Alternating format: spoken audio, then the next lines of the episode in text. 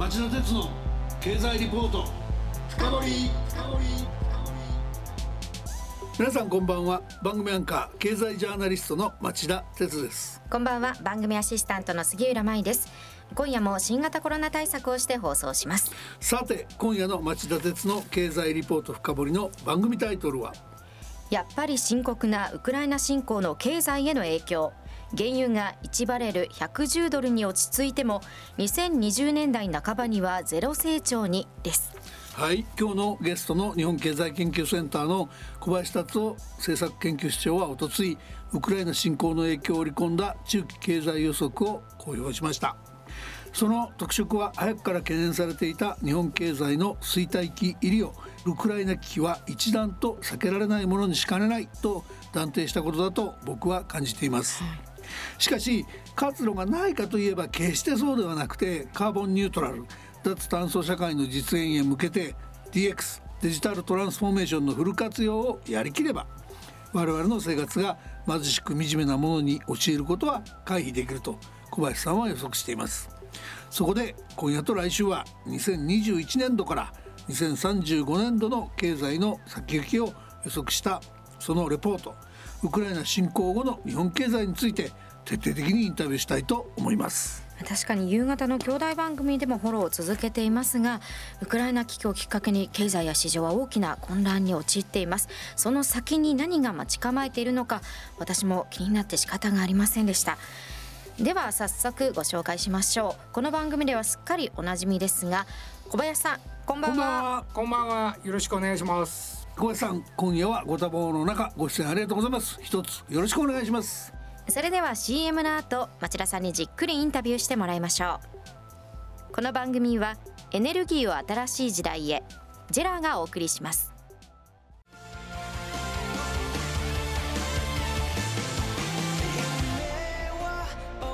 本気で夢を追い。かける時新しい。一歩を踏み出す時大切なものを守りたい時。誰も見たことがないものを作り出す時。自分の限界に挑む時。絶対できないと思って始める人はいない。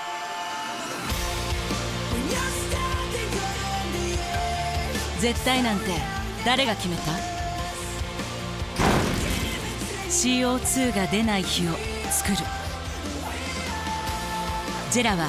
ゼロエミッション火力と再生可能エネルギーで2050年 CO2 排出ゼロに挑戦します。発電の常識を変えてみせる。JERA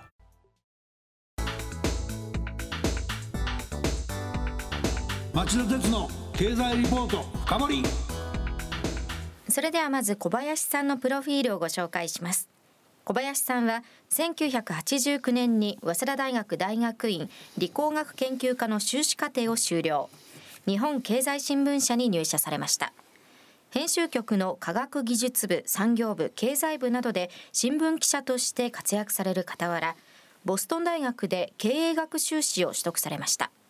その後2008年に日本経済研究センターの主任研究員に就任。現在は政策研究室長も兼任されています。今回の中期予測の大きな特色の一つは原油価格の行方に着目。2020年代半ばまで経済全体に大きな影響を与える要因と位置づけた上で2022年度の原油価格が平均で1バレル110ドルに落ち着いて2020年代半ばには日本経済がゼロ成長に陥るという標準シナリオと原油価格が上昇を続けて2023年度に1バレル140ドルまで上昇すると2020年代半ばにはマイナス成長に陥るという危機シナリオの2本立てにしたことだと僕は思ってます。まずは小林さんがこの原油価格で日本のシナリオを作った意図とこれぐらいの想定が妥当だと判断された事情を聞かせてください。はい。原油高に象徴されるですね、まあ、資源高の予測パスっていうのはこれ成長率そのものを予測するより難しいのかもしれません。非常に。特に価格が今みたいに高騰してる時それが永遠に続くんじゃないかっていう印象もちょっと持ちがちなんですが、うん、実際はまあ時間の経過とともにですね供給量も増えてくるんですね、はい。例えばロシアからの供給が先細って儲けるチャンスと思えばしたたかな中東諸国もアメリカも原油とか天然ガスを売らない手はないという話になると思うんですよね。はい。過去核開発疑惑で今回のロシアに対する制裁と同じように決済システム SWIFT なんですが、排除されたイランが2012年の時、そういうことになったんですがイランの原油生産がだいたい2割ぐらい減って110ドル程度の価格が23年続いたんですが、はい。アメリカのシェール革命もあってシェールオイルなんかが供給が増えてですね、逆にあの核合意が成立したあれ確か15年だったと思うんですが、暴落したんですよね。そうでしたね。で18年にやっぱりトランプ政権がですね核合意から離脱して今なお SWIFT からまた排除されてるんですけどもイランは、うんうん。イランの生産は3割ぐらい落ちたんですが、価格は全く影響してません、はい。だからどの程度影響があるかこれ全く難しいんですよね。でこういう過去の少ない事例をもとにですね、ちょうど IMF 国際通貨基金がまとめたですね原油供給がどれだけ減ったらですね、原油価格あるいは世界の経済成長率にどういう影響があるかっていうペーパーもあったんで、それを見つけてまあ参考にしてパスを置いたんですが、結論から言うとロシアの生産量がだいたい1割減るとですね世界の全体の原油生産量はだいたい1.23%減るんですよね。はいはい。そうすると4割ぐらい価格が上がるというこれ試算になってるんでね、IMF のペーパーによると。なるほど。世界成長率は0.4%ぐらいこう押し下げられます。うんうんうん。で大体年末の原油価格っていうのは WTI とか北海プレートとかものによるんですが大体75ドルぐらいだったんで、はい。2022年度は110ドルぐらいにちょうどなったんですね。うんうんうん。でくしくも今の市場価格大体一緒なんで、んまあ市場はその程度原油生産が減るんじゃないかと予測してるのかもしれません。これは単なる私の憶測です。はい。23年度からはですね当然中東やアメリカから供給が増えて価格は下がり始めて、で26年度には我々が考えるベースラインっていうんですかね、はい。これはあの21年度末75ドルと先ほど申し上げましたが、これがまあ35年予測期間の最終年度には85ドルぐらいまでにこれは世界のまあ物価上昇率を考えると実質横ばいって話なんですね。うんというふうに置いてます。リスクはですねさらにロシアとの関係が悪化して、もう一段強い制裁があって23年度に価格が下がり始めるんじゃなくてさらにもう一段140ドルまで上がるというシナリオを置いてます、これもう一段同じように上がるのでやはり同じように世界成長率は0.4%ぐらい下押しになります。ベースラインの収束は来年も上がるのでこれは29年度までかかると。2020年代いっぱいまでかかるという想定にしてあります、まあ言おうとなる気ないですけど僕もこの間その原油ではいろいろ書かなきゃいけなくていろいろ調べたんだけどまさにその小林さんが言ってた上がると思えばいろいろ出てくるよねと。でご指摘のその中東だけじゃなくてですね実はそのイランも核合意今離脱しているアメリカの復帰含めた交渉やってますけど戻れば出てくるでしょうしアメリカのシェールも儲かんないからといって投資やめてるのがガーッと出るでしょうし、さらにはアメリカが制裁やってたベネズエラまで出てくる可能性あるから、このリスクシナリオのとこまで考えなくてもいいかな、標準シナリオの方が妥当かなっていう感じも若干ありますよね。まあそうですね。私もそれはまあ標準ぐらいじゃないかなというふうには思ってます。はい。なるほどなるほど。確かにその原油価格を中心とした輸入物価の上昇あるいはその円相場内外の長期金利格差の行方は景気のみならずこれ円安進むでしょうから国の財政企業の業績、そして我々の生活にも多大な影響を与えるわけですけどその前提として原油が肝になったっていうのは非常によくわかりました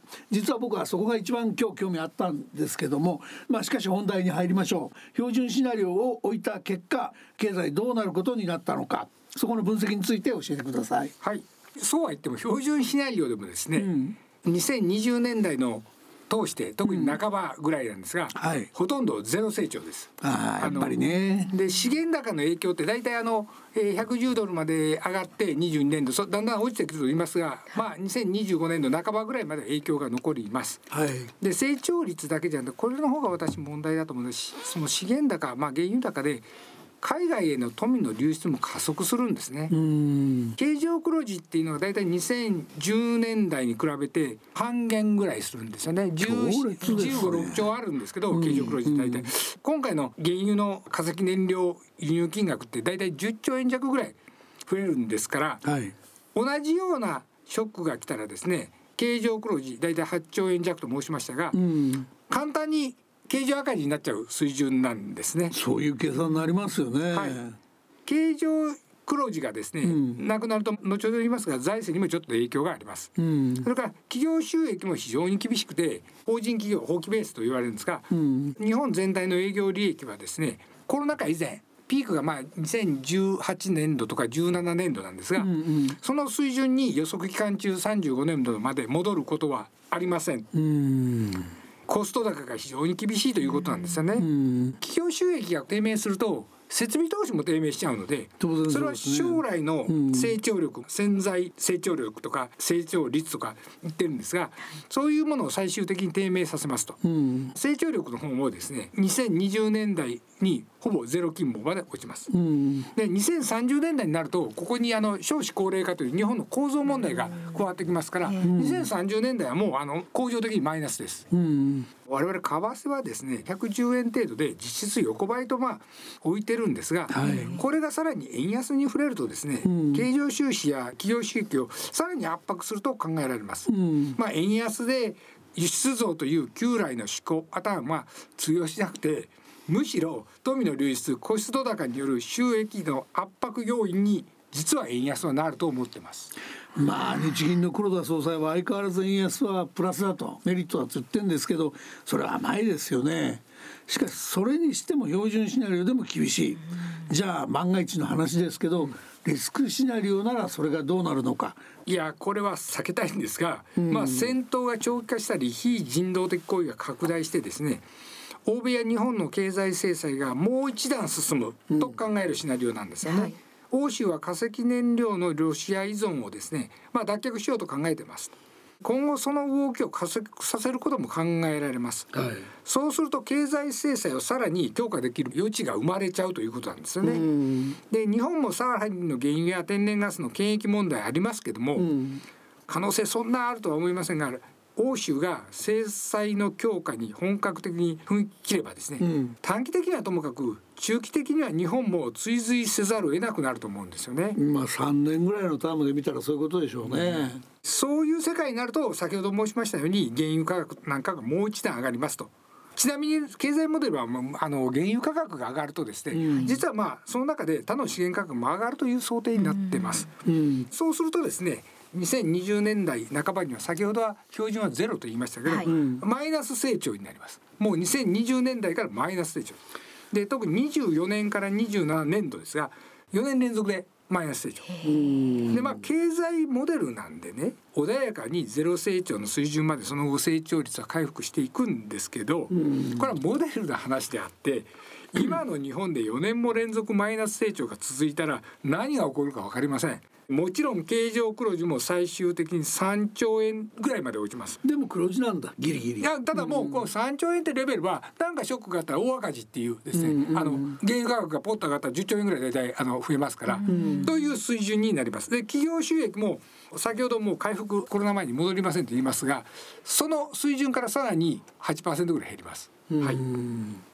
もともとね日本は財政の悪化の中で少子高齢化人口減少が続いてなかなか活路を見出せずにこの十数年過ごしてきました。で今新型コロナウイルス感染症危機がようやく一息つきつつあると思ったら今回のウクライナ侵攻と。で今回の小林さんの中期予測を見ても状況は苦しい。先送りどころか深刻化を放置してきた財政赤字の問題。岸田総理先日物価高対策として財政出動を指示しました。状況を考えると一定の物価対策っていうのはないわけにはいかないんだけど公明党が言うような国債増発を念頭に置いた補正予算編成なんてもってのほかと思いますけど小林さんはどういう補正予算の組み方があるべき姿だと思いますか？付け加えて申しますと22年度はですね今年度ですけどね経常赤字も考えられます。今年は、ええええご説明したようにその中長期的に経常黒字は半減も見通せますこんな状態でですね危機に際して巨額の財政支出それを支える巨額の国債発行がいつまでできるのか非常に不透明ですよね。従来はまあ十数兆円の経常黒字があるということで国内貯蓄でまあ国債発行を吸収できていたんですよね。これが厳しい要するに外国の投資家に頼る必要があると、外国の投資家にまずそういうものを買われていいのかというのが一つ、それからもう一つはそもそもこんな低成長の国を買ってくれるのかっていうのはもう一つあると思うんですね、だからそういうなんか補助金とかですね給付金でばらまいてなんか問題をやり過ごすということはもう限界が来てると思います。そうだよね、うん、あのここから試験ですが例えば本当にガソリン価格の高騰が問題であるならエネルギー関連の所税をですね CO2 排出量のベースに応じた炭素税環境税とも言いますがに組み替えるきっかけに来たらどうかなと私なんか思います。これ大賛成ちょっと説明してそこ。ガソリンにはですね CO2 の排出量ベースでは実は2万3000円ぐらいかかってると思うんですが、うん、軽油トラックとかバスとかこれはもうその半分ぐらいかかってるんですよね、はい、税金が。日本全体のエネルギー課税をですね CO2 排出量ベースにしたら大体5,000円ぐらいなんですよね、うんうんうん、実はだからこの CO2 ベースに直すとガソリンは2万数千円から5,000円になるんで大減税なんですね、だからマイカー族とかその物流でいろいろものを動かしてるところにとっては大プラスなんだよね。そうなんです。それであの CO2 削減と長期的な目的にも合致するので、これ検討しない手はないと思うんですね、うん、こういうことをきっかけにして、うんうん、あれまたですねそのインフレ対策っていうのは、ね、私はあの成功法しかないと思ってます、うん、引き締め政策を取って金利も引き上げる、でこれは景気後退が実は避けられません。でもインフレ対策を優先させることでですね過去2回の石油ショックを日本は乗り切ってその後の持続的な成長に成功してます。うん、景気も物価もという対策は大体両方とも成果を得られないという恐れがあります。まずは身を縮めて健全化しろということですね。うん、そういうことですね。具体策は来週たっぷり時間取って伺いたいと思ってますけど人口減少下でのゼロもしくはマイナス成長への転落の危機になると我々はどこに活路を求めて生き残り戦略を描いていけばいいんでしょうか。特効薬はありません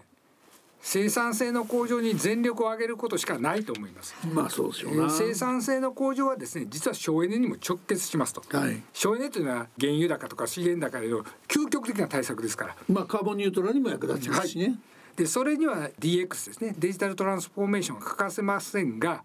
現状はですね残念ながらこうバズワード的流行り言葉のようになってしまってます、本気で DX を推進しようという組織はですね直感的には私は少数派だと思います。うん、確かに DX に不可欠な業務体制とかですねビジネスモデルは旧来のままという組織とか企業がほとんどじゃないですかね。まあでもそれを本気にさせるしかないっていうのは小林さんの見立てですね。小林さん今日も貴重なお話どうもありがとうございました。来週はこの続きとして日本のあるいは日本企業のあるいは我々の暮らしの生き残り戦略を聞かせてください。よろしくお願いします。こちらこそよろしくお願いします。さてリスナーの皆さんはどう感じたでしょうか？来週は日本企業に生き残り策の勘どころウクライナ危機の克服にはやっぱり DX が必要だと題して町田さんが引き続き日本経済研究センターの小林達夫政策室長にインタビューします。それでは来週も金曜夕方4時からの町田鉄の経済ニュースカウントダウンからスタートする3つの番組でお耳にかかりましょう。それでは皆さんまた来週。この番組はエネルギーを新しい時代へジェラがお送りしました。